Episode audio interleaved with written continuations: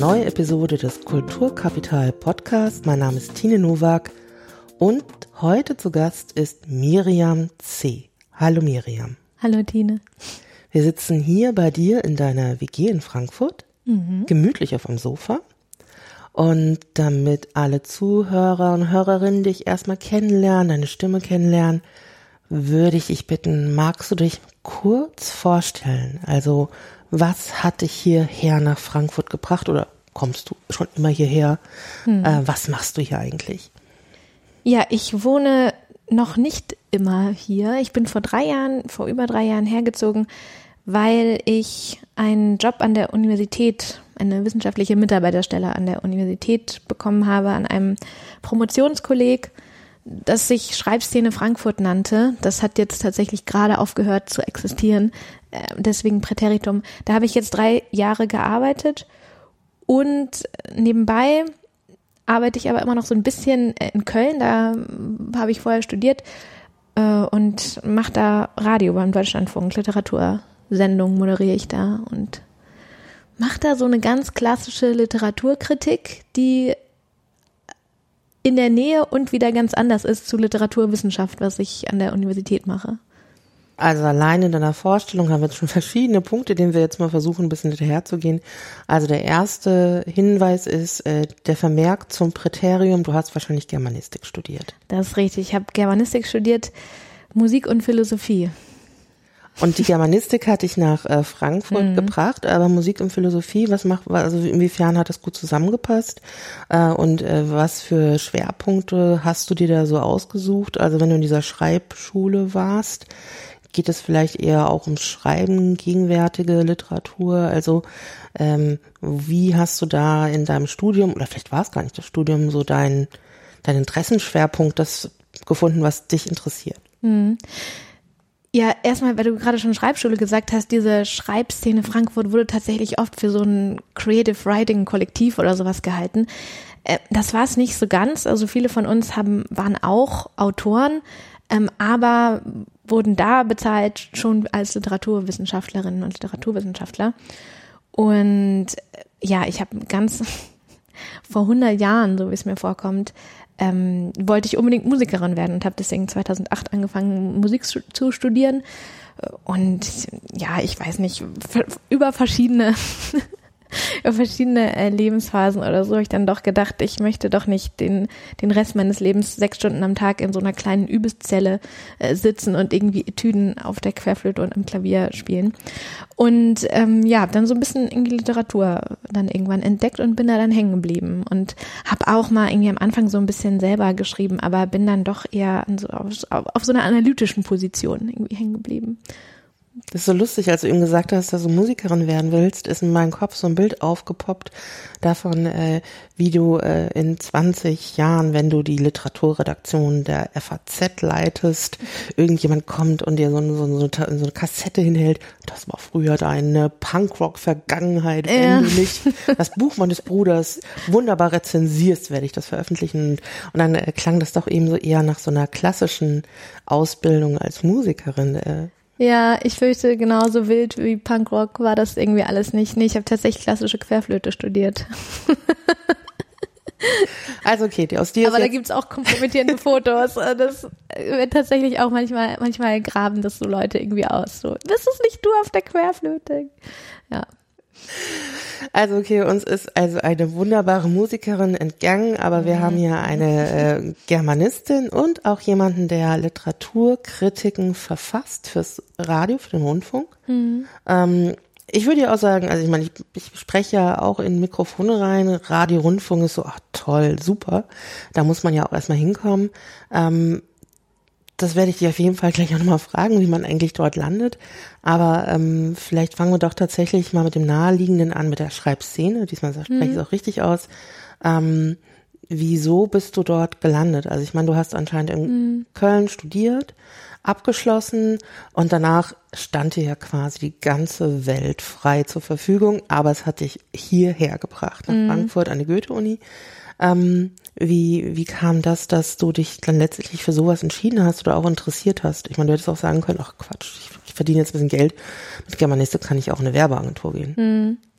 Ja, also es kam, oder ich habe mich schon am Ende dann meines Studiums vor allem für Gegenwartsliteratur interessiert, weil mich, glaube ich, Autorinnen und Autoren interessiert haben, die noch leben, die irgendwie, die in der gleichen Realität leben wie ich.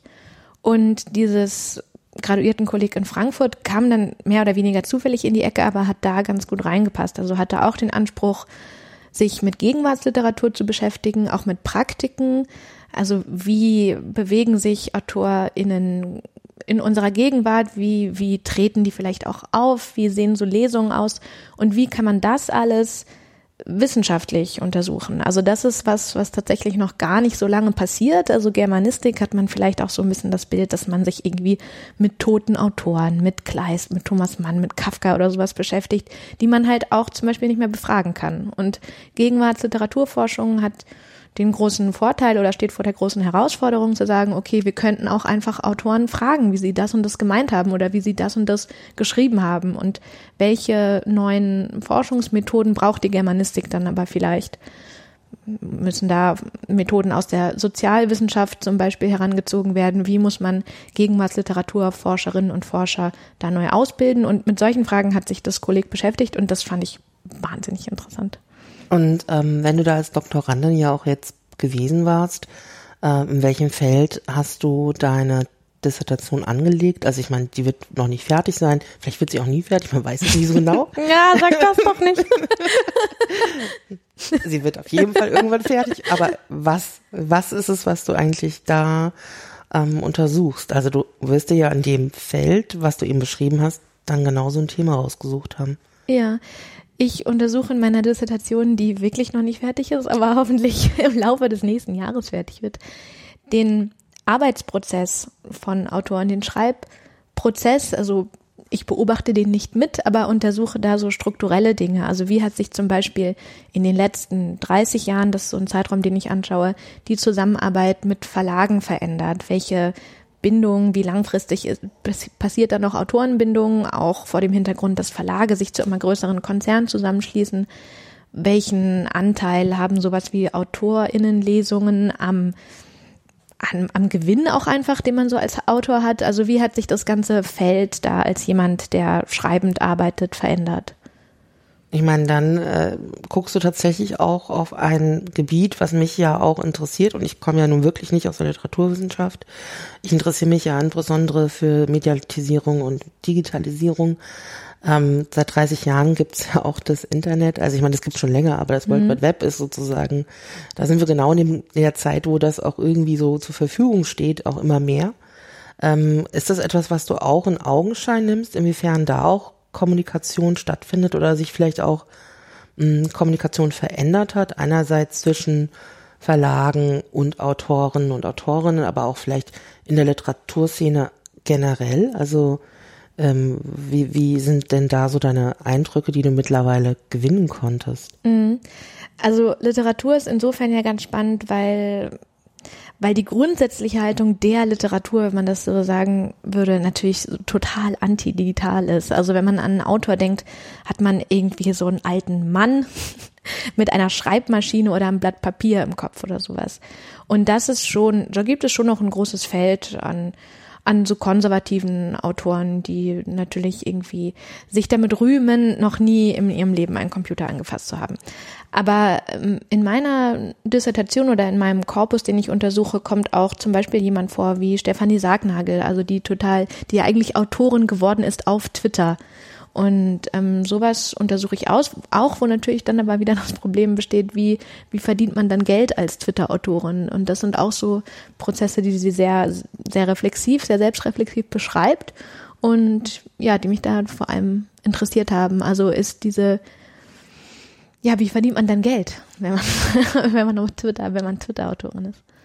Na, die Frage nach dem Geldverdienen ist ja wahrscheinlich auch eine, die nicht nur die Autorinnen und Autoren bewegt, sondern die Verlage auch. Mhm. Also wahrscheinlich hat sich äh, im Literaturbetrieb, also damit meine ich so quasi alles, was irgendwie darunter fallen hm. könnte, mhm. ähm, ja auch einiges verändert durch die digitalen Strukturen des Internets. Oder auch allein schon, äh, wie du gesagt hast, dass man halt nicht mehr mit der Schreibmaschine schreibt, sondern am Computer. Mhm. Würdest du, könnt, könntest du beschreiben, wenn du auf die Gegenwart guckst, also ich meine, wir haben jetzt irgendwie jetzt September, gerade noch September, also in zwei Wochen fängt hier die Buchmesse an, mm, wie, wie die Literatur, der Literaturbetrieb sich da momentan verhält, also ähm, ist das Digitale die Zukunft oder ist die große Angst, vor denen alle so mhm. sitzen, oh Gott, oh Gott, oh Gott, sie wird uns alle fressen. Also genauso, wie du eben beschrieben hast, Stefanie Sargnagel, die jetzt irgendwie Geld verdienen muss. Alle müssen irgendwie Geld verdienen. Wie, und du hast ja schon, schon auch gesagt, es gibt durchaus ähm, kein so begeistertes Verhältnis per se anscheinend zu mhm. dem Digitalen. Aber wo befinden wir uns denn da, wenn wir mal so quasi so von oben auf diese Welt der Literatur, der Verlage, der Autoren und Autoren drauf gucken? Wie muss man sich das so vorstellen? Ich glaube, wir sind auf jeden Fall schon in der Post- Digital-Euphorie-Phase. Also es gab schon mal, weiß ich nicht, wann das war, vor, vor fünf Jahren vielleicht, mal eine Zeit, wo, wo E-Books für die große Zukunft gehalten haben. E-Books entwickeln sich, also der Anteil von E-Books am Buchmarkt steigt auch stetig, aber der befindet sich ungefähr bei fünf Prozent, also verschwindend gering. Und ich glaube, es gibt jetzt gerade im Literaturbetrieb schon wieder so eine äh, postdigitale Phase. Also zum Beispiel kann man seit einigen Jahren messen oder es ist einfach so, dass Bücher zum Beispiel wieder ein bisschen teurer und dafür aber ein bisschen hochwertiger fest hergestellt werden. Also mit Lesebändchen, mit so Leineneinband oder so. Nicht, nicht so viele Softcover, sondern irgendwie Hardcover und die dann ja 24, 26 Euro kosten oder so. Das ist ein normaler Preis für ein, für ein Buch, was jetzt irgendwie erscheint und drei bis 400 Seiten hat oder sowas. Und ähm, ja, und die, die Käuferinnen und Käufer, also die, die vielen Leser geben auch tatsächlich gerne oder seit ein paar Jahren auch wieder mehr Geld für Bücher aus. Also es scheint auf jeden Fall, glaube ich, ein Interesse immer noch an diesem physischen Ding Buch zu geben. Und ich sehe nicht so richtig, dass sich das ändert. Mhm. Aber wenn so, also wenn wir sozusagen dieser Beobachtung folgen, und äh, es sind ja nicht Beobachtungen, es gibt auch ähm, immer wieder jetzt auch in letzter Zeit auch so Studien, die sagen, dass es im Grunde, es wird wieder mehr gelesen, es ist auch Bücher stehen weiterhin hoch im Kurs. Ähm, und sozusagen nicht alle Literatur digitalisiert wird. Wir, wir laufen jetzt alle mit unseren kleinen E-Books hier rum, sondern vielleicht lesen wir ein bisschen auf dem E-Book. Wir haben irgendwie hm. Sachen auf unserem Handy, mit dem wir unterwegs sind. Hm. Ähm, und trotzdem mögen wir unsere Bücher, die wir vielleicht lesen und in den Buchschrank stellen oder die wir einfach weitergeben, damit jemand anders liest. Was, also wo, wo hat dann sowas wie der digitale Wandel vielleicht noch stärker oder prägt sich jetzt vielleicht viel stärker aus als noch vor zehn Jahren? Mhm. Also sind es die Werbevertriebskanäle, es ist die Art und Weise, wie die Verlage mit den Autoren, Autoren kommunizieren. Sind es vielleicht auch die Autoren und Autoren, die untereinander ganz andere Kommunikationswege bilden? Ich habe ja so ein romantisches Bild, Autoren des 19. Jahrhunderts sich in irgendwelchen Salons treffen und dort debattieren. Also wahrscheinlich nie so schön wie in meinem Kopf war das jemals. Ähm, ist es sozusagen, dass das sozusagen sich dann dorthin auslagert zum Teil weil äh, Globalisierung, man muss ja auch nicht immer, nicht jeder wohnt jetzt hier im Rhein-Main-Gebiet, da schreibt, sondern man wohnt auch woanders. Mhm. Wo, wo, wo sind dann die interessanteren Phänomene, wenn man da so reingucken möchte? Mhm. Vernetzung, glaube ich, ist ein, ist ein großer Punkt. Also unter AutorInnen und Autoren, also unter Autoren untereinander, aber auch, glaube ich, zwischen LeserInnen und AutorInnen. Also ich glaube, das ist auch, wenn es nochmal, wenn es die ganze Zeit bei Stefanie sagt, mal als Beispiel, aber wenn man bei so jemandem bleibt, so, ein, so eine Autorin hat ja auch eine ganz andere Erreichbarkeit, weil man hat sie irgendwie, man kann sie in der U-Bahn kurz aus der Hosentasche holen sozusagen und durch den, durch seinen Twitter-Feed scrollen oder so und dann ist sie irgendwie dabei und kann, weiß ich nicht, vielleicht sogar eine Direktnachricht oder so schreiben. Also ich glaube, da gibt es eine andere Erreichbarkeit zu, zu den Urheberinnen von Literatur. Ja, und natürlich Vermarktungsprozesse, klar. Also es gab mal, ich glaube, das ist jetzt aber schon drei Jahre her, da hat, ähm, jetzt fällt mir der Name nicht ein, natürlich, äh, Tilman Ramstedt ein, ein Buchprojekt gemacht beim Hansa Verlag und das hieß Morgen mehr und er hat tatsächlich jeden Tag einfach ein Kapitel geschrieben oder jeden Tag zehn Seiten oder so, ich weiß es nicht mehr. Und man konnte also dieses Projekt abonnieren und bekam dann jeden Tag die Seiten, die er am Tag vorher oder am Tag bekam dann abends die Mail oder so, die er gerade frisch geschrieben hatte. Und das ist natürlich so eine neue, ja, so eine neue, mm, so eine Verkürzung von Produktion und Rezeption, die natürlich auch irgendwie das, das Internet und die Digitalisierung ermöglichen kann. Also wie gesagt, ich bin ja keine Literaturwissenschaftlerin, aber ich habe tatsächlich mal äh, an einer Literaturausstellung mitgearbeitet. Ich habe eine Tageausstellung, Tagebuchausstellung gemacht und natürlich hatten wir sowas wie äh, Götz ähm, Abfall für all, ähm, Abfall für alle. Das heißt, da wurde auch ähm, täglich geschrieben mhm. ins Internet.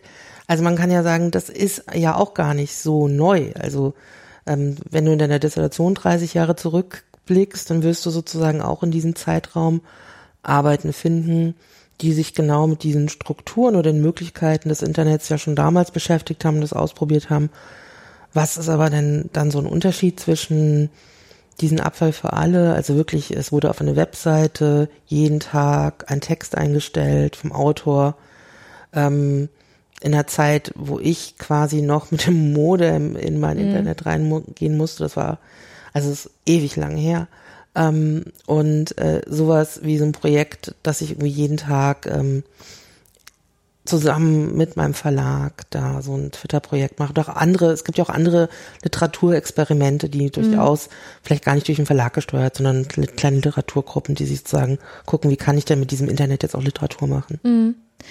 Ja, Reinhard Götz ist ein ganz gutes Beispiel. Der hat tatsächlich ein relativ frühes Internetblog gemacht, mit diesem Abfall für alle was aber eigentlich total stockkonservativ war, also wenn man, äh, wenn man da mal genau hinschaut. Also ich glaube, der Habitus ist ein anderer. Also Reinhard Götz ist jemand, der sich auch als er dieses Blog geschrieben hat, als großer abgehobener Literaturpapst oder so, glaube ich, glaube ich, selbst gesehen hat, tatsächlich auch jemand, der in meiner Dissertation vorkommt und eigentlich aber gar nicht so Bock hatte, sich mit diesem ganzen Internetkram irgendwie auseinanderzusetzen. Also es gab da jemanden, der hat dann für ihn dieses Blog aufgesetzt und er schickte dann also immer seinen Text an den Verlag und dann stellte das jemand irgendwie ins Internet.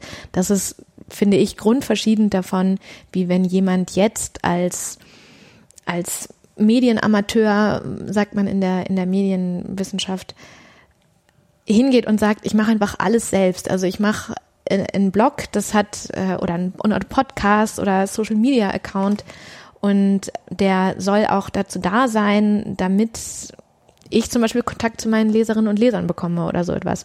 Und das ist sowas, daran war Reinhard Götz nie interessiert. Er hatte auch die Kommentarfunktion an seinem Blog, also die gab es da noch gar nicht oder ausgestellt oder so, an sowas wie Feedback oder Austausch oder so. Das hat ihn nicht interessiert. Er wollte sein Buch bei Surkamp veröffentlichen. Ist auch in Ordnung. So kann er machen, aber das war, glaube ich, noch eine andere, eine andere Einstellung zu den Möglichkeiten, die das Digitale bietet. Diese ähm, Kommunikation mit Lesenden, das betrifft ja nicht nur die Autoren und Autorinnen. Also, ähm, also wie ich auf dich gekommen bin oder wie ich dich zuallererst wahrgenommen habe, war ja auch tatsächlich als auf Twitter, wo du ja auch selber mhm. schreibst. Das heißt, du bist Journalistin und du bist auch Wissenschaftlerin und du agierst auch, auch ebenso wie andere auch als Medienamateurin quasi, also mhm. genauso wie ich ja selbst, ähm, auf Twitter und man redet miteinander, man findet dort auch unter Umständen Freundschaft, Bekanntschaften, aber auch genauso professionelle Zirkel. Also du bist dort auch mit Autoren und ja. Autorinnen im Gespräch, mit anderen Literaturkritikerinnen und Kritikern ähm, und mit Leuten, die dir vielleicht dort zufällig auch vor die Füße fallen. Mhm. Was macht denn das mit deiner Rolle als Forschende? Forschenden? Hm. Ja, also ich also warum, ich mag Twitter wegen des Austausches, ja. Also es gibt, ich war zum Beispiel vor, ich weiß gar nicht, letzte Woche jetzt irgendwann wieder in so einem Wahnsinns Twitter-Strang über Kritik und es ging irgendwie mit, mit mehreren Leuten in verschiedenen Positionen, Wissenschaftler, aber auch Redakteure, Autorinnen, ging es irgendwie darum, was, was Kritik für einen bedeutet und welche Maßstäbe einer Kritik zugrunde liegen. Ist der Kritiker der einzige Maßstab, den die Literatur, äh, den der gilt sozusagen oder oder was macht überhaupt Kritik und so und dieser Strang ging irgendwie über ja verschiedene Kontinente über mehrere Tage und so war irgendwie irre lang und ich glaube solche also solche Sachen sind sind Sachen die irgendwie toll sind an Twitter ähm, es beeinflusst oder es hat da Auswirkungen auf meine Forschung, dass äh, zum Beispiel auch irgendwie Twitter-Stränge einfach in meiner Dissertation erforscht werden. Also wer, wer hat darauf reagiert? Ähm, ja, wie, warum, wann sind die irgendwie abgesetzt oder so? Wie kann man das untersuchen? Das ist auch ja alles noch relativ neu und es gibt auch eine große, ja, eine große Skepsis da irgendwie nicht, nicht bei allen GermanistInnen, aber schon irgendwie bei vielen, das irgendwie als, also ist das beforschungswürdig? Ist natürlich irgendwie so eine Frage, die sich Gegenwartsliteraturwissenschaft immer stellen lassen muss. Warum sollte ich mich, warum sollte ich jetzt ein Dissertationskapitel über einen Tweet lesen? Und ich finde natürlich, das sollte man unbedingt lesen, das ist wahnsinnig interessant. Aber irgendjemand stellt auf irgendeiner Tagung, wo man ist, dann immer die Frage, ja, warum denn jetzt? Was, was soll denn irgendwie diese Stefanie Sagnagel sein? Wie beforscht man denn Tweets oder wie beforschst du denn Tweets? Also wie hast du dir denn so eine Arbeitsumgebung zusammengesucht, ähm, um zu schauen, dass du damit irgendwie auch produktiv arbeiten kannst, um einerseits diesem irgendwie auf fluiden Medium gerecht zu werden, weil das ja irgendwie ist ja nicht greifbar. Also du kannst mhm. ja, also klar, du kannst deinen Tweet ausdrucken und dann hast du den auch als Buchstaben vor dir. Aber irgendwie ist der ja natürlich auch so, also jederzeit kann er gelöscht werden, dann hast du dann immer nur noch so quasi so ein Zombie-Kopie-Tweet davon. Also und ähm, und inwiefern kannst du das aber auswerten? Also schaust du, ähm, wann da was geschrieben wird, wer da mit wem oder ähm, Gibt es irgendwelche Tools, Werkzeuge? Guckst du da qualitativ drauf? Ähm, mhm. ja, es ist tatsächlich wahnsinnig schwer. Also ich gucke da eher quantitativ drauf und gerade weil du es auch angesprochen hast mit der Fluidität, ähm, ich finde das immer noch ein Problem. Also schreibt man einfach nur den Tweet sozusagen ab und das ist dann der Tweet oder muss man oder macht man einen Screenshot auch von dem Interface von Twitter und das ist dann der Tweet? Also ja, ich fahre da jetzt irgendwie eine Mischform. Manche sind gescreenshottet, manche sind irgendwie ähm, wörtlich zitiert oder sowas. Ähm, ja, also der Ansatz ist tatsächlich ziemlich viel, okay, die, die, den Tweet als Literatur lesen. Also mit genau, erstens mit den hermeneutischen Methoden natürlich, wie man, wie man auch ein gedrucktes Buch lesen würde und dann aber auch aus so einer eher literatursoziologischen Perspektive wahrscheinlich, welches, ähm, welches Netzwerk bildet sich äh, auf diesem Tweet ab oder wie, was kann man auch, die große Stärke von, von Twitter oder von allen Möglichkeiten, Literatur direkt zu kommentieren, ist ja, dass man eine, dass man eine Leserinnenreaktion sofort hat. Also, dass man zum gewissen Grad ablesen kann, was dieser Tweet, diese Literatur für jemanden, der es liest, bedeutet. Und das ist eine große Chance, auf die ich da oft zurückgreife.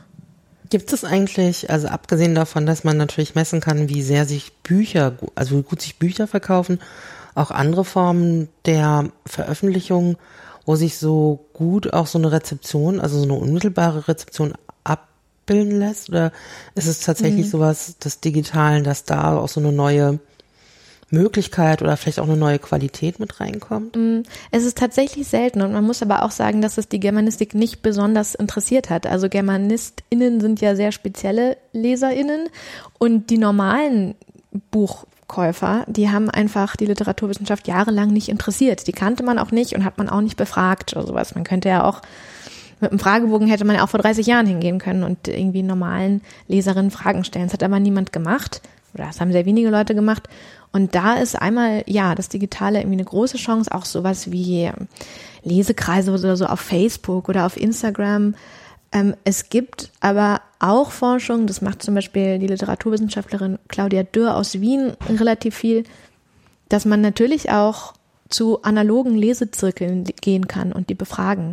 Das ist aber auch was, was relativ neu ist. Also das war einfach jahrelang auch kein Interesse von, von Literaturwissenschaft. Und wie ist es bei dir? Also interessierst du dich auch tatsächlich eher so in der Tradition der bisherigen ähm, Forschung eher für die Literaten und Literatinnen? Ähm, oder ist es auch so, dass du tatsächlich dich für die Strukturen auch interessierst, die Leser und Leserinnen interessiert? Also inwiefern ist dann so dein eigener ähm, Blick ähm, da auch von solchen Umständen gefangen oder nicht? Hm. Ich glaube, ich suche schon noch ein bisschen. Also ich glaube, mich interessiert vor allem, also weil ich eben auch wahnsinnig viel Text schreibe, interessiert mich schon, wer das liest und was das irgendwie für Leute sind. Und da ist es irgendwie klar, wenn ich einen wissenschaftlichen Artikel schreibe, der irgendwie im Sammelband landet, dann schreibt man den für Kolleginnen und Kollegen, die auch Literaturwissenschaftler sind. Und wenn man aber eine Literaturkritik schreibt, zum Beispiel jetzt für den Deutschlandfunk, ist das schon wieder wirklich was, was ganz anderes, weil das ist so eine, so ein Publikum, das ich total schlecht kenne. Natürlich gibt es irgendwie Studien dazu oder gibt es Hörer, Hörerbefragungen oder der, der öffentlich-rechtliche Rundfunk weiß natürlich ungefähr, wer diese Hörer sind. Aber es gibt zum Beispiel keine Erhebung dafür, wer jetzt genau die Hörer von Literatursendungen oder von der Literatursendung sind, die ich moderiere oder wer irgendwie auf Twitter meine Rezensionen liest oder so. Und da finde ich das schon interessant, was ich da dann für, einen für einen Rücklauf habe, wenn man zum Beispiel, ich weiß nicht, was auf Social Media eben teilt. Und der ist wahnsinnig unterschiedlich, je nachdem, welches Kommunikationsmedium benutzt wird. Also natürlich kriege ich auch die klassischen Hörermails auf meine Radiorezensionen. Die sind vollkommen anders als Leute, die mir Direktnachrichten auf Instagram schicken oder so. Und, und wie kannst du das mal, also weil ich mir dann so, okay, wie sind die denn jetzt anders? Was schreiben die denn die Hörerinnen, die dich jetzt wahrscheinlich auch nicht als Person kennen, mhm. ähm, per Mail? Was kriegst du auf Instagram? Insbesondere inwiefern äh, teilst du das, was du da veröffentlicht hast über Instagram? Also wie kriege ich das eigentlich, wie kriege ich das mhm. so mit? Ähm, wahrscheinlich, ich kann mir gut vorstellen, du machst das wahrscheinlich trotzdem auch noch bei Twitter, vielleicht bist du auch noch bei Facebook. Wie, wie, wie sind allein diese Rückmeldungen auf deine journalistischen Arbeiten, mhm. die du da mitbekommst?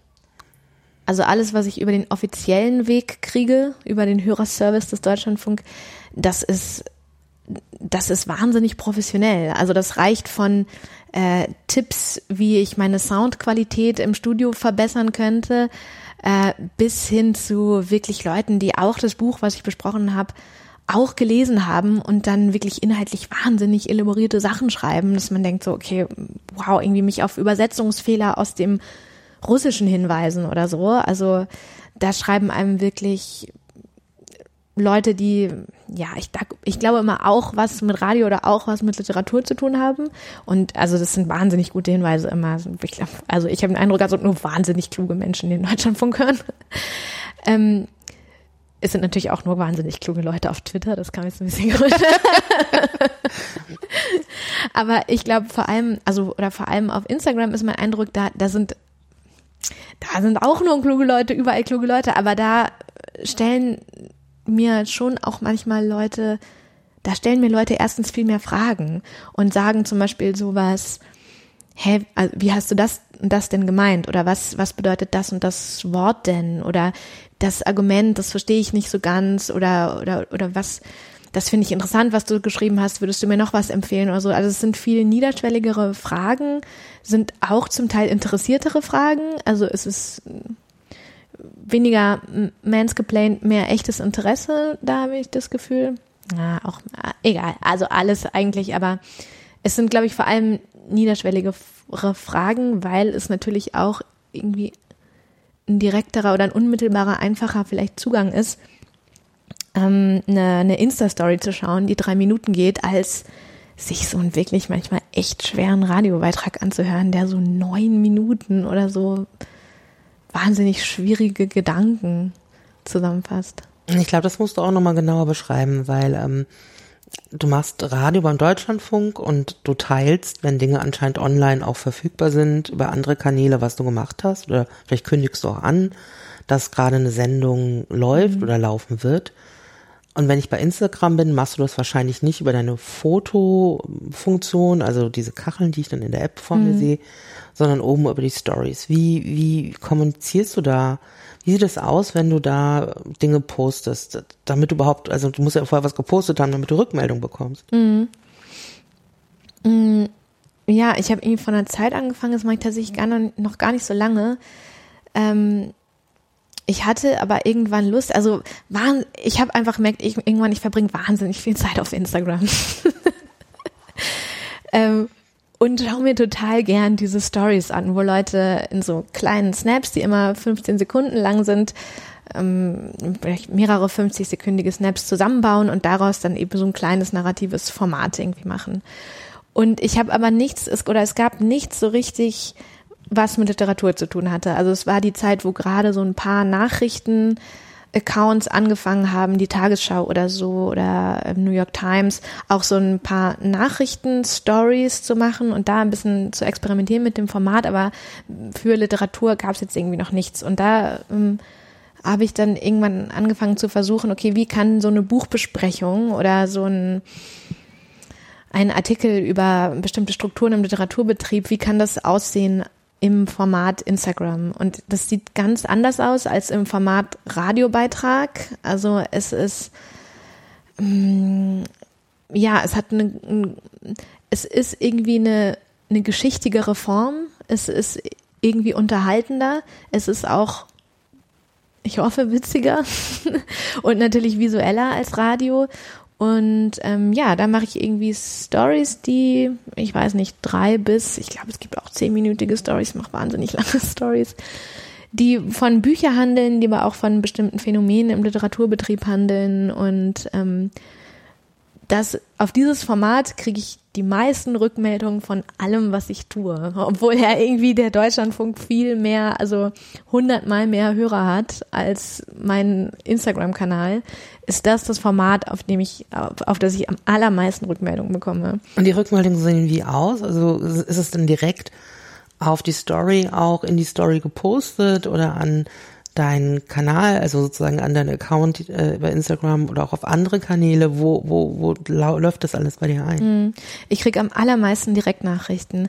Also ich glaube auch, dass das aber so, und das ist ein bisschen schade an dieser Stories-Funktion, man kann Stories nicht öffentlich kommentieren. Also man kann, wenn man im Insta-Feed ein Foto postet und eine längere Captions macht oder so, dann kann man wie bei Facebook öffentlich mit mit der Kommentarfunktion kommentieren und das können auch andere NutzerInnen lesen. Aber auf Stories kann man nicht öffentlich antworten. Man kann sozusagen nur, ähm, man kann eine Reaktion schicken oder eine Nachricht schicken, aber die kommt dann nur bei mir privat an.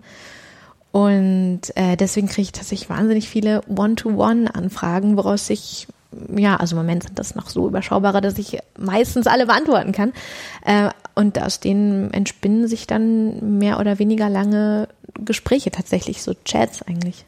Immer wenn die bei Instagram kommen, kannst du ja auch immer ein bisschen nachgucken, wer die da so geschrieben hat. Hm. Sind es eher so Leute, hm, die du kennst aus einem Bekanntenkreis, also ähm, mit denen du auch vielleicht so bei Insta schon verbunden bist? Oder sind es Leute, die irgendwie auch im Literaturbetrieb sind, also die selber irgendwie Verlagen sind, die selber schreiben? Oder mhm. die auch Literaturwissenschaftler sind. Also es gibt ja immer auch so Communities, in denen man, mhm. man ist ja oft in mehreren ja, Communities ja. so gleichzeitig drin. Also auch im Kultur- und im Wissenschaftsbetrieb. Mm, oder kommen da wirklich so wildfremde Leute? Also Insta ist jetzt auch nur dafür bekannt, dass man sagt, okay, dass die jüngeren Leute sind da, also die ganzen Teenies sind da.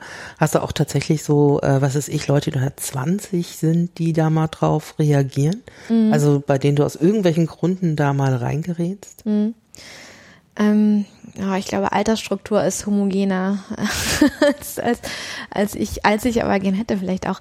Ähm, es ist tatsächlich so, dass ich glaube, dass ich am in, mit Instagram am allerbesten aus sowas wie, wie einer Literaturbubble rauskomme. Also, was du beschrieben hast, dass Leute dann auf auf, auf Sachen reagieren, die sowieso schon im Literaturbetrieb sind, die irgendwie im Verlag arbeiten oder selber schreiben und so. Das finde ich ganz extrem auf, auf Twitter. Also da, ich weiß nicht, finde ich es auch ganz schwer aus da irgendwie ein größeres Publikum oder so zu erreichen. Und ich, ich weiß nicht genau, warum das, vielleicht ist es wirklich, dass so viel Bildmaterial auf, auf Instagram irgendwie passiert. Aber da, ähm, klar schreiben da irgendwie Leute, die ich auch irgendwie aus dem Betrieb kenne, man wissen so lose verbunden ist, aber auch Leute, die dann halt, ich weiß nicht, auf ihrem Instagram-Profil ähm, hauptsächlich schöne Landschaft oder so posten und wo man denkt, ah, okay, wir kennen uns jetzt nicht, aber du hast offensichtlich oder oder du bist ein Lektor, der einfach nur gerne wandern geht oder so, aber du hast vielleicht wirklich gar nichts mit mit Literatur so viel zu tun und das finde ich eigentlich ganz schön. Erst gestern hat mir jemand geschrieben so, ah, du gibst immer so viele Buchtipps, äh, das finde ich total toll, aber es ist total schrecklich, weil ich alle nicht lesen kann oder weil ich nicht genug Zeit habe zum Lesen oder so. Und dann haben wir uns ein bisschen darüber unterhalten, was es für ein Unterschied ausmacht, ob man jetzt professionell liest, also als Teil des Berufs oder eben in der Freizeit. Und es war offensichtlich jemand, der, der in der Freizeit, der immer in der Freizeit lesen musste. Aber ist äh, Instagram nicht auch äh, so eine Plattform, wo auch tatsächlich so ganz viele Buchliebhaber oder Liebhabende, also es gibt ja die ganzen Bookstagrammer und äh, und die wo so eigene, also die Selfie, die Selfies, die auf Twitter, äh, Quatsch, auf Instagram durchgehen. Du, du, es gibt so viele Fotos von, ich fotografiere mein Buch mit der Kaffeetasse, also wirklich so unglaublich Total. schönes Stillleben um dieses Ganze, also wirklich dieser Habitus des Lesens, der da auch so fast so ein bisschen stilisiert, glorifiziert wird und der auch irgendwie ganz viele Leute auch dazu bewegt, das zu liken und zu kommentieren und so. Also da, da wird ja auch sowas zelebriert und richtig die Buchkultur wird dort äh, zelebriert, oder? Total. Das ist auch schon eine Community, die es, die es jetzt echt ein paar Jahre gibt und so und die auch riesig ist und wo es Leute gibt, die wahnsinnig professionell und wahnsinnig zeitaufwendig. Ich habe manchmal das Gefühl, mehr Bücher lesen als ich und irgendwie da häufiger ähm, ja wahnsinnig schöne Fotos, wie du beschreibst, irgendwie das machen und so. Ich glaube, ich meine, es gab mal so vor ein paar Jahren, ich das war irgendwie 2014, 15 oder so, mal die große Debatte, ist das nicht alles wahnsinnig affirmativ und wahnsinnig kuschelig und irgendwie wahnsinnig lächerlich auch so. Also das war so eine Debatte, die im, die im Feuilleton geführt wurde, haha, so die blöden äh, LiteraturbloggerInnen auf Instagram und so mit ihren Kaffeetassen und sowas. Ähm, das fand ich irgendwie damals schon nervig, weil ich glaube, die, die User, die da sind, auch nie den Anspruch hatten, irgendwie Literaturkritik in diesem, keine Ahnung, konventionellen bildungsbürgerlichen Sinne zu machen. Mein Anspruch war aber schon oder ist auch schon ein bisschen mehr, ich würde gern ein bisschen was von diesem Literaturwissenschaft, Literaturkritik Wissen mitnehmen auf Instagram. Also ich mache auch Fotos mit Kaffeetassen und Fotos von Buchcovern, aber ich möchte auch mal einen Verriss irgendwie thematisieren oder Kritik thematisieren oder sowas wie Maßstab thematisieren. Also es ist irgendwie der Versuch, ein bisschen was von, von so einem kritischen analytischen Gestus mit auf die Plattform zu nehmen. Aber ähm, wenn es anscheinend auch so ein Bedürfnis gibt, das dort machen zu wollen oder auch dort zu dürfen, heißt das im Umkehrschluss, dass man zum Beispiel auf den tradierten Plattformen oder Veröffentlichungswegen das gar nicht mehr so richtig machen kann? Also kann man denn tatsächlich ein Buch mh, richtig verreißen, also ohne dass es ein großer Verriss wird, sondern so ein bisschen verreißen? Also kann man, also oder gibt es einfach auch so Limitationen in den tradierten, ähm, in den althergebrachten Veröffentlichungswegen und so, dass man da vielleicht auch tatsächlich was anderes machen kann? Oder interessiert dich tatsächlich eher auch damit andere Leute zu erreichen? Also auch andere Leute, die sonst vielleicht eher nicht durch das Feuilleton erreicht werden. Also meinst du, ob es noch Platz gibt im Feuilleton richtig, richtig? Nee, also ob du sozusagen über diese neuen Kanäle, zum Beispiel über deine Instagram Stories, du versuchst, einfach Leute mit Literatur in Berührung zu bringen, die vielleicht jetzt nicht im Feuilleton die nächsten ähm, m, Text lesen würde, was ist, was ist, was kommt in der nächsten Saison, ähm, was passiert da. Also die im Grunde vielleicht gar nicht mehr Feuilleton lesen. Ja. Ja. Ja, natürlich ist das auch irgendwie der Anspruch, eine andere Art von, von Menschen oder eine andere Zielgruppe zu erreichen, ohne so ganz, ohne so ganz irgendwie den, den, den Maßstab oder so die, so qualitative Richtwerte, so an die ich auch irgendwie glaube, oder so einen Anspruch, so einen bestimmten Anspruch, ohne das irgendwie aufgeben zu müssen. Ich glaube, man kann, ich glaube, dass Leute, oder es, ich merke es ja auch irgendwie, dass Leute total gewillt sind, irgendwie auch komplizierte Sachen verstehen zu wollen und manchmal einfach nur Bock haben auf eine andere Art von Vermittlung und jetzt halt nicht irgendwie den 26.000 Zeichen Essay von mir lesen wollen, sondern halt eine 10 Minuten Insta-Story so, wo man eigentlich das Gleiche auch sagen kann.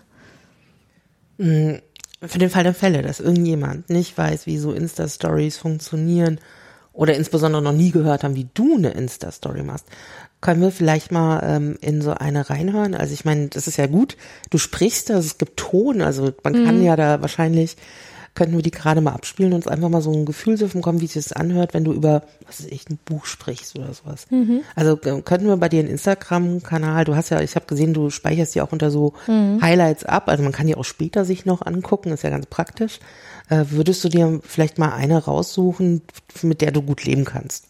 Also ich persönlich, ich veröffentliche ja auch und es gibt so Sachen, die mag ich gerne von mir und andere, da gucke ich einfach so ein bisschen weg. Ja. Ja, mache ich sehr gerne.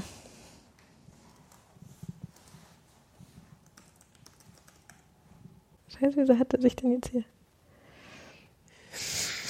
Jetzt haben wir kein Internet mehr, nein. Das Internet ist aus.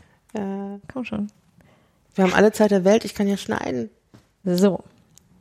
Weißt du, ich kann schneide es einfach weg und dann ist es so, als wäre es sofort da. Zauberei. Wenn ich, kann ich es jetzt einfach so abspielen? Das klingt wahrscheinlich eh total blechig, ne?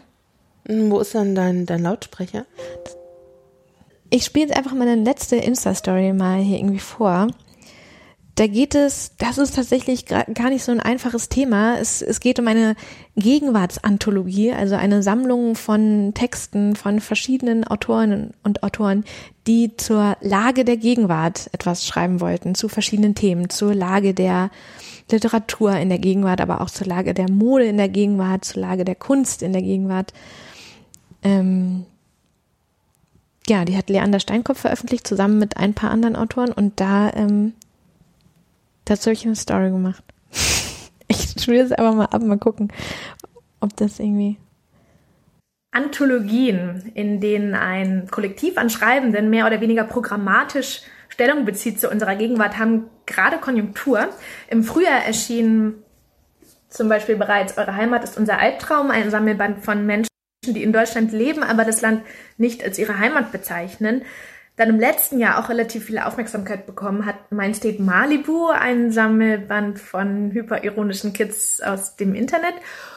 Und letzte Woche bei CH Beck erschienen ist der Angriff der Acht. Ähm, darin schreiben acht relativ unterschiedliche Menschen über verschiedene Aspekte unserer Gegenwartsgesellschaft. Und dazu möchte ich jetzt ein bisschen ausführlicher was sagen. Genau, wir haben jetzt so eine Einführung gehört und wir haben Ja. auch so einen kurzen, äh, so ein kurzes äh, äh, Zögern gehabt. Das war im Grunde, als die er- ersten 15 Sekunden um waren, Ja. dass sozusagen in den nächsten Story-Abschnitt gewechselt ist. Ähm, also im Grunde machst du sowas wie Podcasten als Video auf, auf, auf Instagram und erzählst uns was zu den Dingen. Und wir hören auch, es muss gar nicht lapidar oder total einfach sein. Es ist auch teilweise kompliziertere oder komplexere Themen, die du dort vermittelst. Und auf die Story, also die ist ja ganz frisch, was, was sind das für Sachen, die du dann als Rückmeldung bekommen hast? Also was, was, was antworten an Leute? Sind es dann die Autoren selber sagen, oh, Wahnsinn, dass du mich da mit reingenommen hast oder, oh Gott. Also ich habe ganz unterschiedliche Kommentare auf die Story bekommen. Tatsächlich auch von den Autoren, Autorinnen waren das, die ich zitiert habe. Ähm, ja, danke, dass du das Video gemacht hast, aber auch noch so inhaltliche Sachen. Ah, das war irgendwie eher so oder ähm, ja, das kam dann irgendwie so, dass wir dieses Projekt gemacht haben oder so. Also so ein bisschen klar Hintergrundinfos oder Rückmeldungen habe ich auch von den Autorinnen des Bandes bekommen. Ähm, dann auch ganz viel von Leuten, die entweder auch das Buch gelesen haben oder auch das Projekt mitbekommen haben, ähm, so Diskussionsbeiträge, also ja, ich finde, da hast du das Argument oder so, fand ich ein bisschen so und so oder das, also sehr inhaltlich auch irgendwie wieder sehr, sehr elaborierte Sachen. Äh, Und ich bekomme aber auch irgendwie fast auf jede Story mit, wow, deine Bluse ist voll schön, so, wo, wo, wo hast du die gekauft oder so. Und das finde ich aber eigentlich auch, ja, sage ich dann auch gern, wo die Bluse her ist oder so. Das finde ich auch. Äh, Das, das würde ich aber auch äh, tatsächlich äh, nicht äh, vernachlässigen. Also ich glaube schon auch, dass natürlich dieses äh, in sich für Literatur zu interessieren oder auch dort äh, in der Literaturszene zu arbeiten, das ist ja auch so eine Art Lebensstil, der quasi, im Grunde verkörperst du damit ja auch irgendwie auch so einen Lifestyle und das passt, glaube ich, auch extrem gut zu so einem Kanal wie Instagram, ja. Also ich habe mir ja auch bei dem Video ganz genau überlegt, welche Bluse ich da anhabe. Nein. ja, aber ich meine, das, das macht ja tatsächlich was und du hast ja auch Autoren, Autoren, die sind äh, unter Umständen ja nicht sehr viel jünger oder älter als du. Also die sind ja mit den ähnlichen Kanälen aufgewachsen und sind vielleicht auch selber da aktiv ist es so, dass du das Gefühl hast, dass du über das, was du da machst, aber auch die anderen Kanäle, auf denen du schreibst, auch so einen anderen Zugriff zu Autoren und Autoren einerseits als Journalistin, aber andererseits auch als Wissenschaftlerin hast. Also, dass du ganz anders mit Leuten in Kontakt kommst, dass du dadurch auch vielleicht andere Möglichkeiten hast, Leute als Forschungsobjekte, Subjekte, also Forschungsobjekt, Subjekt, mhm. was immer man, wie man drauf guckt, ähm, anzusprechen, aber vielleicht, dass sich dadurch auch andere Möglichkeiten ergeben. Also zum Beispiel, ich weiß, ähm, dass ähm, letzte oder vorletzte Woche gab es eine Lesung mit Berit Lanz, die hast du moderiert. Berit Lanz ist selber aber auch wieder auf Twitter unterwegs. Mhm. Du bist auch auf Twitter unterwegs. Ich weiß, manchmal schreibt ihr auch da. Also ähm, sind es auch so Dinge, wo sich vielleicht auch solche Kontakte finden, die dann später aber auch genau dazu führen, dass du vielleicht eingeladen wirst, Dinge zu moderieren oder auf Tagungen oder andere Dinge, die sich dadurch auch ergeben? Also vielleicht, mhm. an die du noch gar nicht gedacht hast, als du mal gesagt hast, oh, irgendwie Insta, Twitter sind irgendwie nette Plattformen, da habe ich auch viel Freude dran. Ja, also Kontakte ergeben sich da auf jeden Fall drüber und eben auch berufliche Kontakte, klar. Also ich kriege tatsächlich einige Jobanfragen oder so über, über Twitter hauptsächlich. Was du, was du am Anfang noch gesagt hast, mit diesem, ob das auch was dann an meiner Forschung verändert, das ist tatsächlich noch was, das, das weiß ich noch gar nicht so genau. Also natürlich kenne ich einige Personen, also einige Autorinnen, Autoren auch, über Twitter oder über Social Media oder über Bier trinken, irgendwie privater als andere und da weiß ich aber noch gar nicht und ich glaube, das hat die Germanistik auch noch nicht, die Germanistik äh, an sich auch noch nicht so ähm, entschieden oder da eine einheitliche Richtlinie dazu entwickelt. Bis wohin verwendet man Dinge, die man privat über Autoren weiß und ab wann ist es irgendwie auch ein Verrat dann an oder ab wann ist es auch irgendwie zu, zu intim, was man verwendet? Also ich, ja. Also berufliche Kontakte auf jeden Fall, da ja, sehe ich, ich sehe da auch ist Twitter auch immer mal wieder in der Kritik. Also tatsächlich letzte, letzte Buchmesse in Leipzig war irgendwie der, der Twitter-Hate-Höhepunkt, ich weiß nicht, aber jede, jede dritte Person im Literaturbetrieb hat darüber gesprochen, wie, wie wie alles auf einmal nur noch über Twitter läuft. Das ist ja irgendwie ganz schrecklich und es entscheidet nur noch, wie viel Follower man hat, ob man jetzt irgendwie eine Lesung moderieren darf oder nicht. Also völliger Quatsch natürlich. Es entscheidet auch irgendwie Kompetenz darüber, ob man eine Lesung, eine Lesung moderieren darf oder nicht. Ähm, äh, äh, genau, aber inwiefern man, inwiefern ich dann Wissen, was ich über Twitter über Leute habe, dann auch als Wissenschaftler nutzen oder instrumentalisieren würde, das weiß ich noch gar nicht. Hat sich aber es ist eigentlich, gegeben. also theoretisch ist es kein äh, neues Phänomen, weil Überhaupt letztendlich nicht, ja. die Nähe zwischen den Journalistinnen und, und, und Autoren, Autorinnen die war ja immer schon gegeben. Also ich meine, man muss ja nur zur Buchmesse mhm. fahren. Und wenn man mal so auf einer Buchmesseparty war, sieht man ja schon, die trinken miteinander, die reden miteinander, die tanzen miteinander. Also da gibt's ja, und auch, auch wer Journalistin und dann vielleicht später selber Autor, Autorin wird, das ist ja auch, äh, auch äh, unter Umständen ganz eng. Also weil du vielleicht durch den Kontakt zum Literaturbetrieb auch mhm. schneller auch selber mal dann auch ein Angebot bekommst, irgendein Buch zu schreiben. Ja. Also ich meine, diese Frage gab's wahrscheinlich schon also ähm, mit irgendwie im Freundeskreis von Günter Krass. Total, gab es immer schon und ich glaube aber, dass ich einfach, also je tiefer man in den Literaturbetrieb eindringt, desto mehr solcher, solcher Bro-Fronten und so werden ja einem auch nur bewusst. Und äh, ich glaube, ich, ich habe oder zögere da noch so ein bisschen, weil ich es einfach, weil ich es eigentlich einfach so furchtbar finde. Also ja, der Literaturbetrieb ist eigentlich wahnsinnig klein und eigentlich kennt sich auch jeder.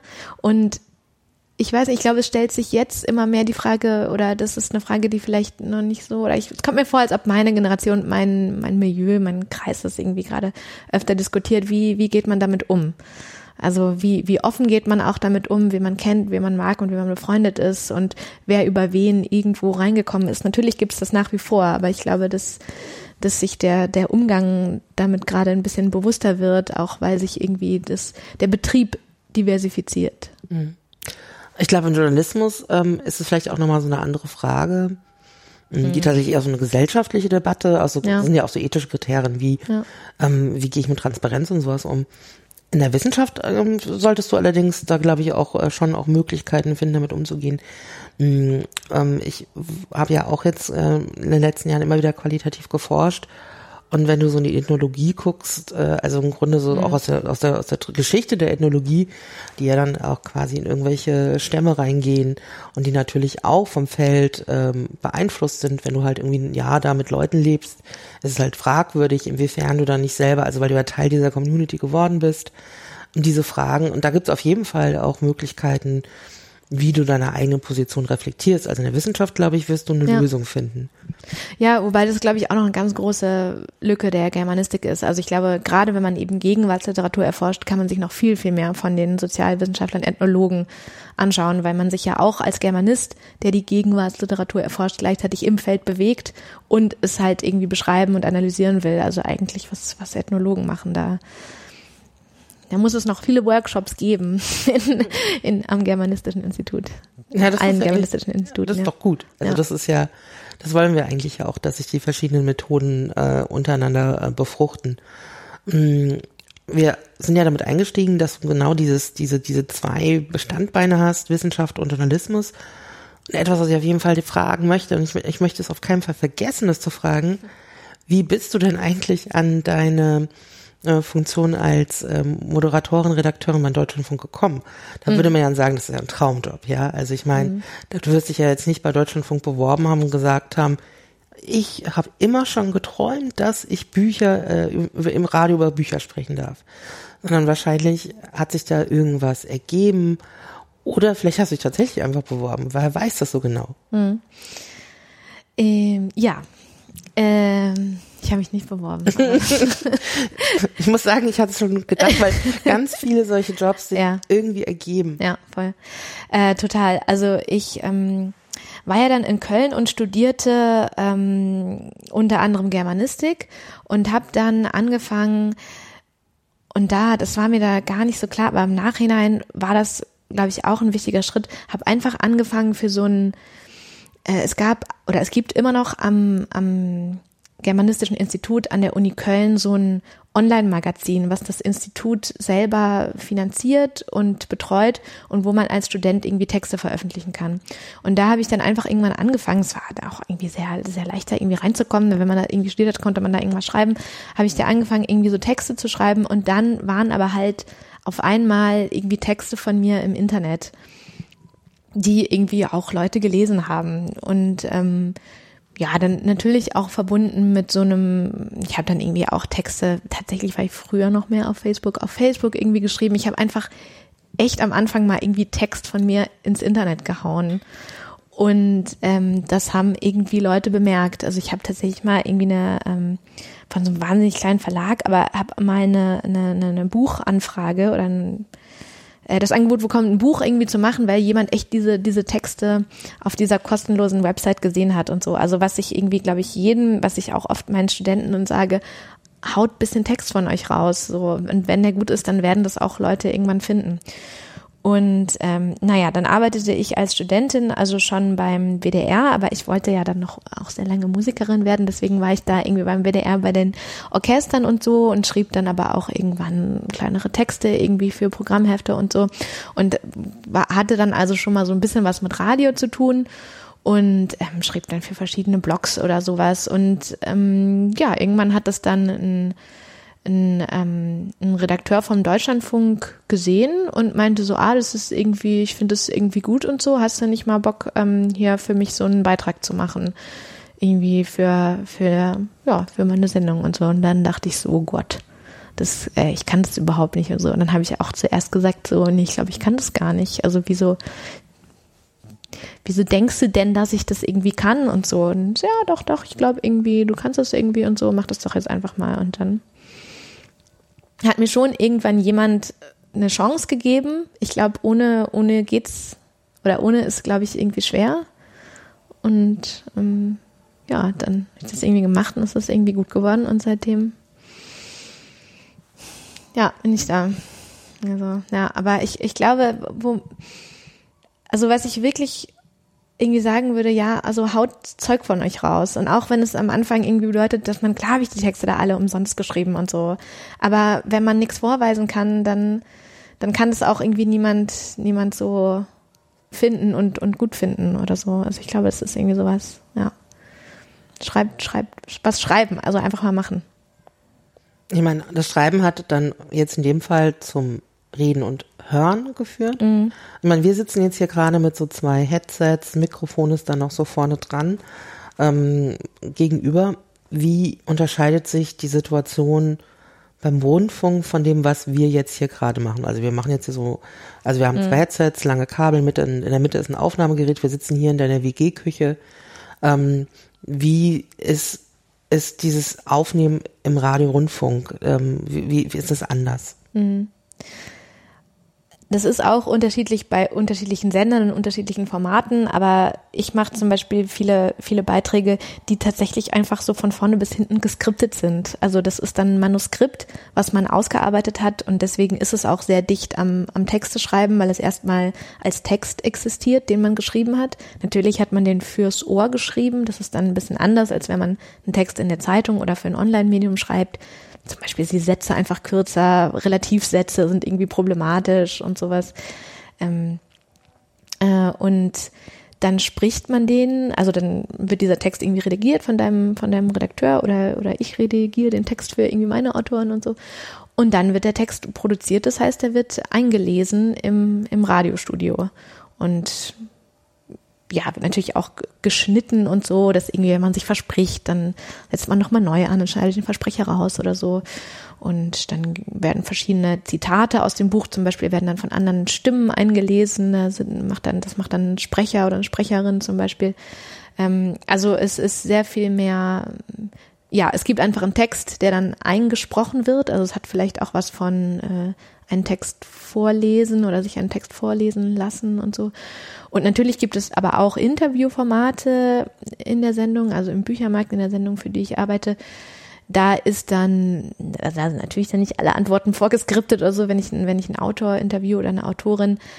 Ähm, aber da die müssen einfach zwangsläufig, weil zum Beispiel diese Sendung, die ich moderiere, die ist halt einfach 20 Minuten lang. Das ist wahnsinnig kurz. Im Vergleich zum Podcaster also zum Beispiel. Ähm, und da äh, darf dann irgendwie so ein Gespräch halt, wenn es echt lang ist, 6 Minuten 30 sein. Und da stellt man, ich weiß nicht, da stellt man ganz anders Fragen. Da sind aber auch die Leute, die man interviewt, in einer anderen Spannung, weil ich denen vorher gesagt habe, okay, du, wir nehmen jetzt hier vielleicht eine Viertelstunde auf, dann nehmen wir aber schon echt lange auf, aber ich kann dann irgendwie sechs Minuten senden oder so. Und ähm, da äh, sind die dann meistens schon in so einer Spannung irgendwie, dass klar ist, okay, ich muss jetzt irgendwie hier äh, meinen mein, mein wichtigen Punkt, den ich habe, irgendwie raushauen in einer Minute oder so. Mm, also gerade bei ähm, Kulturwellen nehme ich schon noch wahr, dass Literatur oder die Berichterstattung über Literatur doch auch noch einen großen Raum an, einnimmt. Also klar, du hast immer sehr viel Klassik, ähm, du hast Musik und sowas, weil Radio immer noch mal mit Musik kombiniert ist, aber mh, mm, Literatur, also wenn du sozusagen die verschiedenen Formen, wie über Literatur geschrieben, gesprochen, gesendet, produziert wird, habe ich das Gefühl, dass Radio tatsächlich immer noch so ein Ort, wo relativ viel Literatur stattfindet. Voll, total. Also ja, finde ich auch. Also ich meine, allein der Deutschlandfunk sendet von 16.10 bis 16.30 Uhr eine Literatursendung. Da werden irgendwie Neuerscheinungen besprochen. Das ist irgendwie eine Zeit, wo wahnsinnig viele Leute irgendwie diesen Sender einschalten. Das ist irgendwie ein prominenter Platz. So, also klar, irgendwie Wahnsinn. Das, die kostet auch wahnsinnig viel Geld. So irgendwie, also klar, das ist irgendwie, ja, super, dass es das ich finde es das auch, dass es wahnsinnig viel Raum hat. Dann irgendwie jeden Mittwochabend um 20.30 Uhr gibt es zum Beispiel immer eine Autorenlesung im Deutschlandfunk, äh, die eine halbe Stunde lang ist und so, wo auch irgendwie Autoren dann ins Studio eingeladen werden und halt einen Teil aus ihren neuen Büchern vorlesen. Dann gibt es einmal im Monat das Studio LCB, das ist irgendwie zwei Stunden lang. Da wird zwei Stunden lang über Literatur geredet. Also das ist ja wirklich wahnsinnig lang. Das kommt dann irgendwie ja, kommt dann halt irgendwie abends zu einer Sendezeit, die irgendwie, wo eh irgendwie mehr, mehr Kultur oder Hörspiel oder so läuft. Aber trotzdem ist das, ja, finde ich auch wahnsinnig viel Raum. Ähm, Und wir merken aber natürlich, also ich meine, wir sind ja hier im Frankfurt Hessischer Rundfunk, da passiert gerade auch ganz viel Kulturwelle. Also der HR hm, will den HR2 gerade umbauen und man weiß auch nicht genau, wo es gerade hingeht. Das ist irgendwie auch so ein Prozess. Aber sozusagen in dem nicht genau wo wissen, wo es hingeht, sind natürlich auch sehr viele Ängste irgendwie drin. Und ich glaube, das hat ja nicht immer was mit HR2 zu tun, sondern generell, wie sich auch gerade die verschiedenen Medien auch zu dem, wie Leute gerade, aber gerade im digitalen Konsumieren auch verhalten. Mhm. Hast du dazu so eine Meinung? Also ich meine, du guckst da ja auch drauf, du bist jetzt nicht beim Hessischen Rundfunk irgendwie involviert, aber da sind natürlich auch Leute, die du kennst, die arbeiten. Ähm, inwiefern kriegst du das mit, dass sich da gerade so viel verändert? Und wo würdest du sagen, was, was sind, wo versucht man gerade hinzugehen mit diesen Prozessen? Mhm. Ich glaube nicht, dass es äh, allen Beteiligten auch immer, oder ich, ich weiß nicht, wo, wo wir hingehen mit diesen ganzen Prozessen. Ich weiß aber auch nicht, ob das die Beteiligten überhaupt immer, immer so wissen. Also, ja, beim Hessischen Rundfunk da, also bei HR2, das finde ich irgendwie eine extrem strange Geschichte, weil ich auch nicht genau verstehe, welche Zukunfts-, also wo man genau jetzt irgendwie die Zukunftsträchtigkeit von, vom Klassiksender sieht, der hauptsächlich irgendwie halt Musikstücke abspielt oder so. Es gibt aber auch irgendwie ganz andere Entwicklungen, ähm, zum Beispiel hat äh, der WDR 1 Live, der, der Jugendsender vom WDR, so ein, ein richtig aufwendiges Instagram-Format erst mit Literatur jetzt irgendwie gelauncht vor irgendwie ein paar Monaten.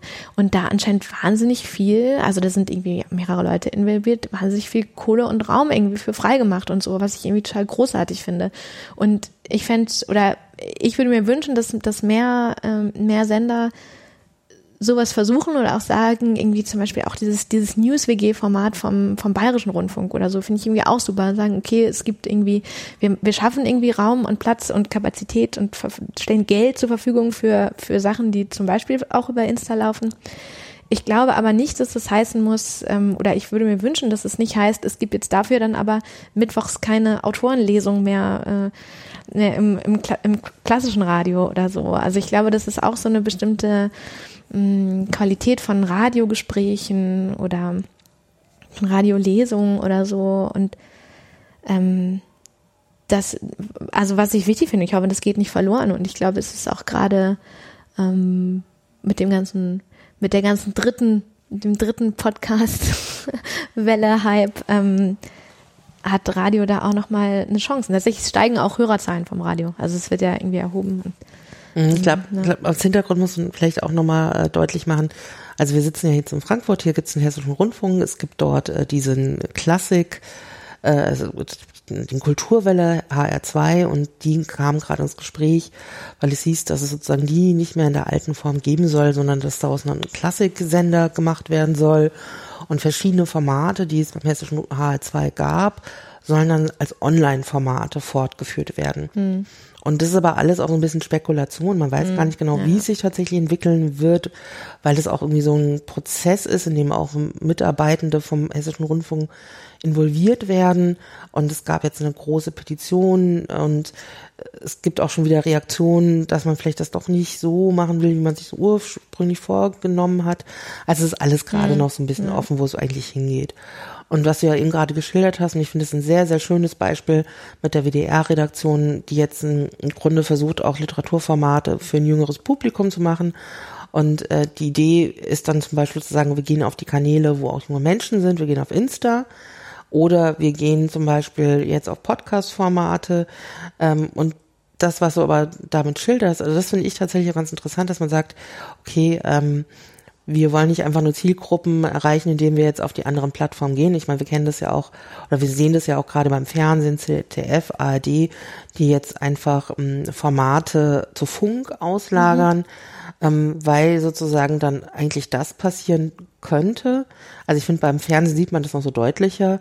Es gibt immer mehr Formate für ein sehr für ein älteres Publikum und die Formate, die für jüngere Leute interessant sind, finden dann halt nur noch online statt hm. statt dass man sie sozusagen ja. dort im Programm überhaupt noch findet. Ja. Und äh, ich das gleiche äh, diese, diese, das Gleiche passiert eventuell oder könnte gerade passieren. Das heißt, dass alle Formate, die für jüngere Leute irgendwie interessant sein könnten, dann gar nicht mehr auf den ureigenen Kanälen stattfinden, sondern ausgelagert bei Instagram, bei YouTube, ähm, bei Spotify. Ähm, und ich finde schon nicht uninteressant daran, dass wir eigentlich sowas, wir haben ja auch so, das ist ja auch eine Struktur der öffentlich-rechtliche Rundfunk. Also ich meine, wir zahlen ja auch Geld rein und damit wird ja auch im Grunde Sendestruktur funktioniert. Und was ist, wenn sozusagen diese ganzen Inhalte, die dort eigentlich für Leute bis 30 interessant sind, eigentlich kaum noch auftauchen, sondern plötzlich auf Strukturen sind, die eigentlich kommerziell von woanders, also ich, ich, allein wenn ich mich über die Archivfunktion mhm. nachdenke, ja. Also was ist denn, ähm, wo, wo, wo, wo sind denn, also wenn ich irgendwann mal Medienarchäologe äh, in 50 Jahren bin, wo finde ich denn eigentlich die Artefakte unserer Kultur, die sich an 30-Jährige finden von heute? Also ich mhm. meine, das kann man natürlich auch bei allen Sachen überlegen, die vom öffentlichen Rundfunk gesendet werden. Aber ähm, das ist schon irgendwie ganz, ganz interessant, was da gerade passiert, oder? Mhm. Ja, auf jeden Fall. Und ich ähm, habe auch immer so ein bisschen, oder man liest es ja dann manchmal, also weil du von wegen sagst, irgendwie seine eigenen Inhalte dann irgendwie auslagern auf kommerzielle Plattformen und so, wie zum Beispiel Instagram und so. Ähm, ja, ich habe da auch mal ein bisschen Skrupel, also vor allem, weil ja zum Beispiel Instagram einfach von heute auf morgen meinen Account sperren könnte oder sowas oder Instagram irgendwie pleite gehen oder entscheiden, ähm, es ist jetzt irgendwie verboten, über Bücher zu sprechen und dann gibt es irgendwie, also es können die ja machen, das ist irgendwie ein kommerzielles Unternehmen, was irgendwie seine Plattform so bestimmen kann, wie es möchte und da habe ich auch irgendwie keinen Einfluss drauf und äh, der Rundfunk hat ja irgendwie nun mal eigene Strukturen, um das alles zu verbreiten. Und ähm, ich glaube, oder ich sehe nicht so ganz oder würde widersprechen, wenn du sagst, dass irgendwie also Formate, die für junge Leute interessant sind, zwangsläufig aus den eigenen Strukturen ausgelagert werden und nur noch dann auf sowas oder dann irgendwie auf sowas wie auf sowas unkontrollierbarem wie Instagram irgendwie stattfinden. Ähm, glaube ich nicht. Ich glaube, das ändert sich auch damit, dass sich einfach tatsächlich das Personal gerade ändert. Also wahnsinnig viele Bestimmer sind jetzt irgendwie im Literaturbereich auf jeden Fall sind jetzt irgendwie so Anfang 60 und äh, sind einfach nicht mehr so lange da. Und ähm, da gibt's, glaube ich, gerade an vielen Positionen bald oder jetzt gerade oder so so einen Generationswechsel und damit gibt es zwangsläufig irgendwie neue Inhalte, die dann auch zum Beispiel im, im, im Deutschlandfunkprogramm irgendwie auftauchen und ja, manche Leute kommen dann rein und verknöchern irgendwie ganz schnell und machen genau das gleiche vorher, aber ganz viele, ganz viele auch nicht. Und ähm, ich glaube, da würde ich so an so einer Diversifizierung des, des Personals, was da an den entscheidenden Schlüsselstellen sitzt, würde ich, glaube ich, ähm, da noch ein bisschen mehr Hoffnung irgendwie reinsetzen. Mhm, wenn du gerade von Hoffnung redest, ähm, wenn du dir was wünschen könntest, wie sozusagen deine eigene ähm, Rezeptionsblase sein sollte, was würdest du dir denn mehr wünschen, dass, dass sozusagen die Leute, die du folgst, deren Aufmerksamkeit du quasi, denen du Aufmerksamkeit, denen du Aufmerksamkeit schenkst. Ähm, was würdest du gern von Menschen gerne mehr sehen? Also gerade im Bereich von Literatur, wie man über Bücher redet, über Bücher schreibt, über das Schreiben schreibt. Ähm, was, wie würdest du gerne, würdest du wünschen, was es noch geben dürfte? Was ähm, du, ich meine, du machst ja schon was, aber was auch andere Leute vielleicht, oder wie man sich darüber austauschen könnte. Hm. Ich glaube, ich würde mir an ganz vielen Stellen ein bisschen mehr Einblicke wünschen. Also ähm, das, du hast es irgendwie letztens, hast ich so schön gesagt. Es gibt ganz viele Orte, wo es total viel Wissen gibt, die das aber ganz schwer teilen können.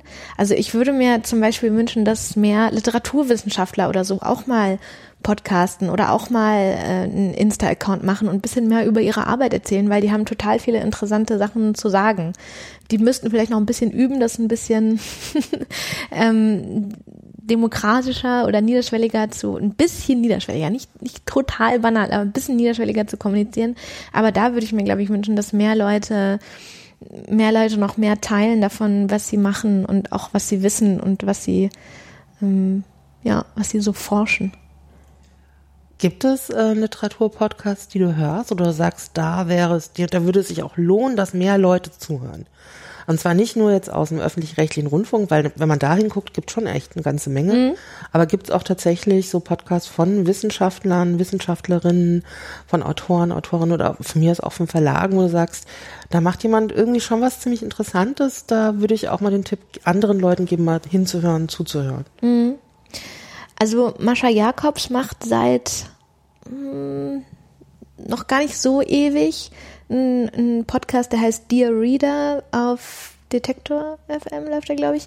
Äh, den finde ich tatsächlich ziemlich gut und der ist auch oft ziemlich kompliziert, aber das gefällt mir da eigentlich sehr gut dran. Also den, den finde ich zum Beispiel, das ist eine gute, ähm, eine Disku gute Diskurshöhe, die sie da irgendwie, die sie da irgendwie getroffen hat, aber trotzdem nicht so, so super äh, abgehobener, lesen keine wissenschaftlichen Artikel vor oder so.